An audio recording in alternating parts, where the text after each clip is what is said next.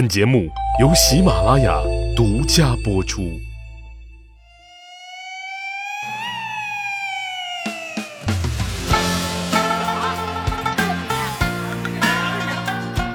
好，各位听众朋友们，现在正好是正月初一，哎，晚上呢，没想到我能更个新啊。今天我一改原来那种咬文嚼字儿那种风格，咱们跟聊天似的，给大家说一说这个春节，哎，老北京的习俗。那么除夕呢，咱就不说了，咱们从今天这个元旦开始说。啊，哎，有人说了元旦，你是不是说错了？哎，没有。正月初一在老北京那才叫元旦，哎，不是这个公元几几年的一月一号啊。元旦这一天，正月初一，亲朋好友就开始相互拜访问候了，但是仅限于男的啊，当时叫什么呢？叫官客，不限于女的，女的不许出门，女的正月初六才能出门，女的叫什么叫堂客？哎，现在湖南人都把自己媳妇叫堂客啊。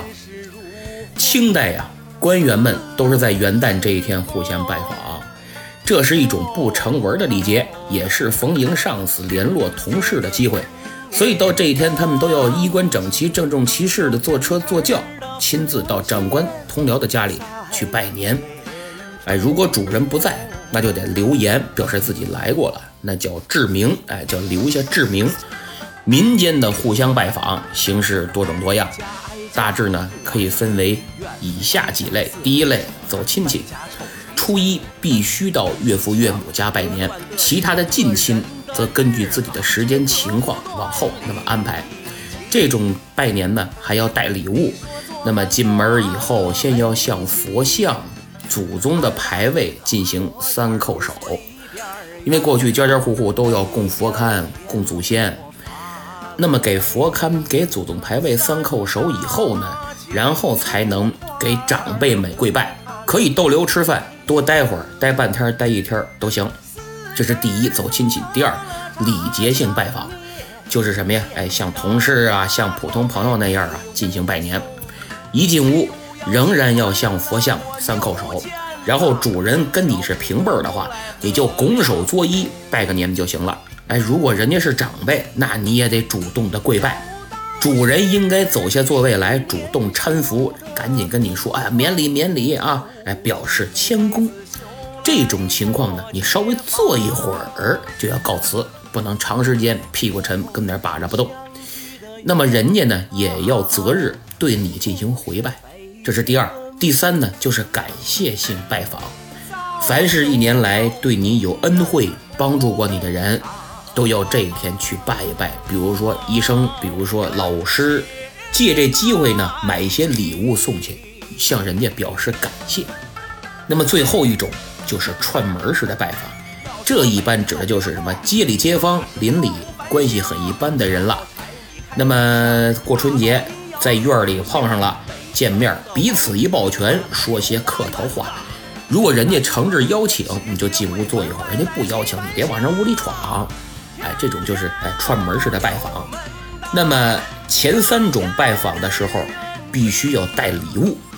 这个礼物，老北京过去分为叫点心匣子，然后什么盛小篮的这种水果，纸盒装的茶叶，给小孩买的烟花爆竹啊、灯笼啊、干鲜果品等等。还有，如果人家有小孩，给人家买点烟花爆竹、小灯笼、杂瓣等等。还有，比如说你自制的外边买不着的一些特殊的食品。那么到了民国，很多买卖店铺就开始发行礼券，所以拜年的时候也有送礼券的。哎，人家拿着这个券到买卖店铺去看看，有选择性的去可以兑换自己想要的东西。那么一提到这买卖店铺，这个商号啊，这帮店铺啊，老板呀，春节也要给他的顾客拜年。这个顾客呢，就分为一般的顾客和大顾客、大客户。比如说，我们家这条街开了一个店，那么到了春节了，他就给我们这些一般的住户拜年呢，不用登门，只要在初一的凌晨把他自己做的贺年卡、老板亲自写的祝福语塞门缝里投递就可以了。至于那些大客户，这个确实是能够给他带来很大利润的，给他拉了不少这个销售额的，一年到头老买他大额商品的，就可以给他送一些礼物，然后写上自己的名片，写上自己是某某店铺派一名学徒给人家往家里送。当然了，如果对他这买卖帮助很大的客户，那就不限于此了，就可以有更多的方式去拜年了。咱们就不多说。这是初一，那么初二就开始祭财神。过去老北京的商号啊，常年供奉三位财神，一位就是义薄云天、忠肝义胆的关圣帝君，就是关公关老爷。我另一个专辑正在讲三国，下期就该更新过五关斩六将了啊！有喜欢听的朋友一定来听听啊！这个为什么供关老爷呢？就是因为商家自古重利轻仁义，所以他们就得说我们也很重义，所以多拜一拜关老爷，哎，也奉为财神，证明他们不只追求利，也追求义。另两位就是文财神比干丞相和武财神呀。赵公明，哎，封神榜里那位，平常人家也供财神，供的是头戴乌纱的比干丞相，谓之增福财神，哎，就是能给他带来福气，不一定呢，常年供奉，可能偶尔供一供。住户和商号啊，都要在正月初二的早晨祭财神。一般住户呢，哎，如果你不是常年供财神呐，哎，也没有家里没有常年财神的牌位啊，到这一天就去香蜡铺请一份。简易的木刻板儿水彩印刷的增福聚宝财神码或者哎，将除夕接进来的那些财神码啊，夹在木质的神纸夹子上，设一个祭坛就行了。简单的拜一拜。买卖店铺、商铺、商号，则要在原来祭祀那个三个财神神龛的面前，要设坛祭祀了。咱一说这个祭祀。那这个比较讲究气派的王府宅门和富户商贾，那所用的贡品呢，是平常老百姓就无法相比的了。一般商号或者住户只用猪肉、羊肉各一块儿，哎，用沸水一汆就行了。馒头三碗，每个碗里边放五个。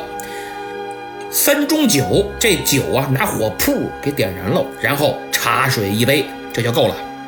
此外呢，凡象征富贵发财、吉庆有余的艺术品，像什么聚宝盆啊、纸质的元宝啊，也可以放到桌上。这些买卖店铺就没这么简单了，有掌柜的，按现在来说就是总经理啊，他来主持这个祭祀。住户的祭祀仪式呢，则是由家中的长辈来主持。这个全体依尊卑长幼依次点燃蜡烛、拈香、上叩。然后肃立十分钟左右，待香烛欲燃尽之时，主祭人率全铺或者全宅依次三叩首，这叫请香根。然后将这过年供奉的神纸、除夕接进来的一些财神马、黄纸、千张元宝等敬神的钱粮一并放到院中，哎，搁好了的这个钱粮盆放到里边。给它焚化，然后再放点鞭炮，这是整个的仪式。仪式结束以后，全家聚在一起呀，吃馄饨，这就是图个吉利嘛。哎，美其名曰元宝汤，这馄饨捏完了跟元宝似的。饭后就要到广安门外五显财神庙进香，或在家自由活动就行了。哎，这是正月初二。正月初三没事儿，正月初四没事儿，正月初五，哎，大家知道破五，这个旧社会啊，初一到初五的民间有很多迷信的禁忌，咱们不推崇啊，像什么不得生米做饭，妇女不能动针线活儿，不能打扫卫生啊，不能打碎东西等等，还忌走亲串友，忌妇女出门，忌梳头等等。只有过了初五之后，这些禁忌才能自行解除，所以这一天叫破五。民间初五这一天要吃饺子，俗称捏小人嘴，因为包饺的时候啊，你要手一下挨一下的沿着饺子边捏，据说这样可以避免周围的谗言。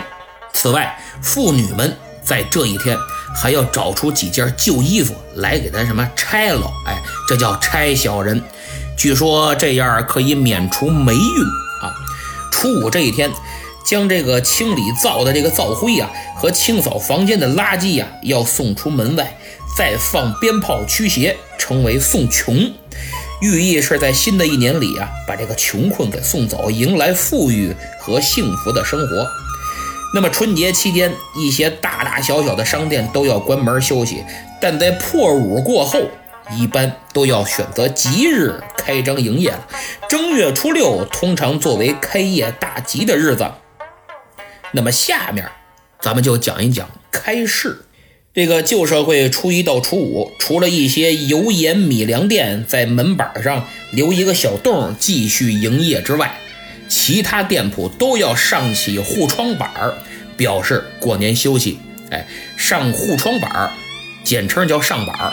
我估计九零后、零零后都不知道什么意思。像我们这八二年代，我们都知道，一到这个晚上，像我们原来这个这条街上有一些小店儿，人家那老爷爷出来就开始上板了，一个一个的木板把窗户啪啪啪啪啪全给盖上。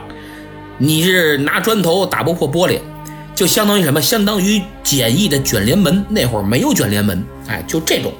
那么这过年一休息呢，这些店铺的伙计聚在一起干嘛呢？打麻将啊，掷骰子，推牌九，就开始玩。伙计们若想外出逛庙会，也要哎有这个管事儿的跟他请假，轮流往出走，不能呼啦都去了。过了正月初五，这年呀基本算过完了。除了回民的店铺和西药房以外，店铺都有在初六日的凌晨四点多钟，有掌柜的带领全体伙计们给供在店铺正中的百分，就是全神相册。还有天地三界十八佛诸神，给他们要上香叩首，然后将这些神马、钱粮和香根请到当街，放在架子上一烧，谓之送神。特别是一些油盐店、干果店、绸缎庄更为注重。开市这一天要放鞭炮，还要哗啦哗啦哗啦把这算盘摇的声音特别响。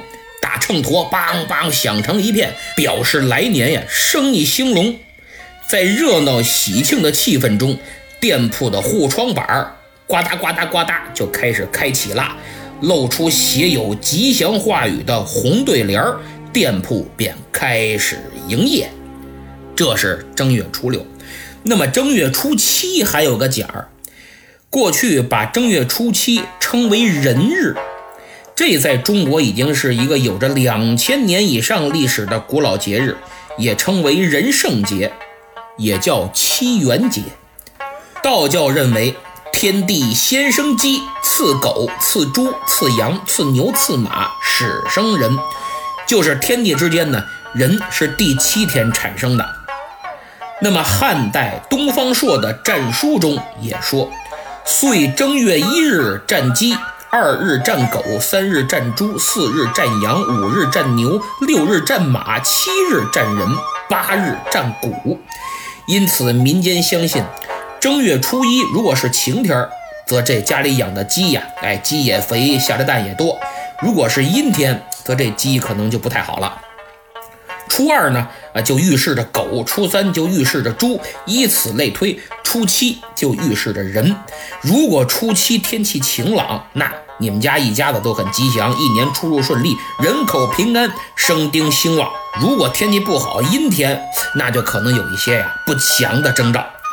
清朝啊，北京人在正月初七这一天有测阴晴的活动，人日不但要吃春饼、盒子菜。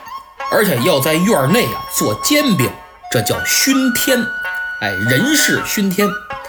那么随着时间的推移，这种习俗就越来越不重视了。到了清朝末年、民国初年呀，就已经没有这种习俗了啊。好，那么咱们从初一讲到了初七，今天呢跟聊天似的，我也没准备，也没写稿，就凭着脑子里的这个记忆啊，给大家说一说。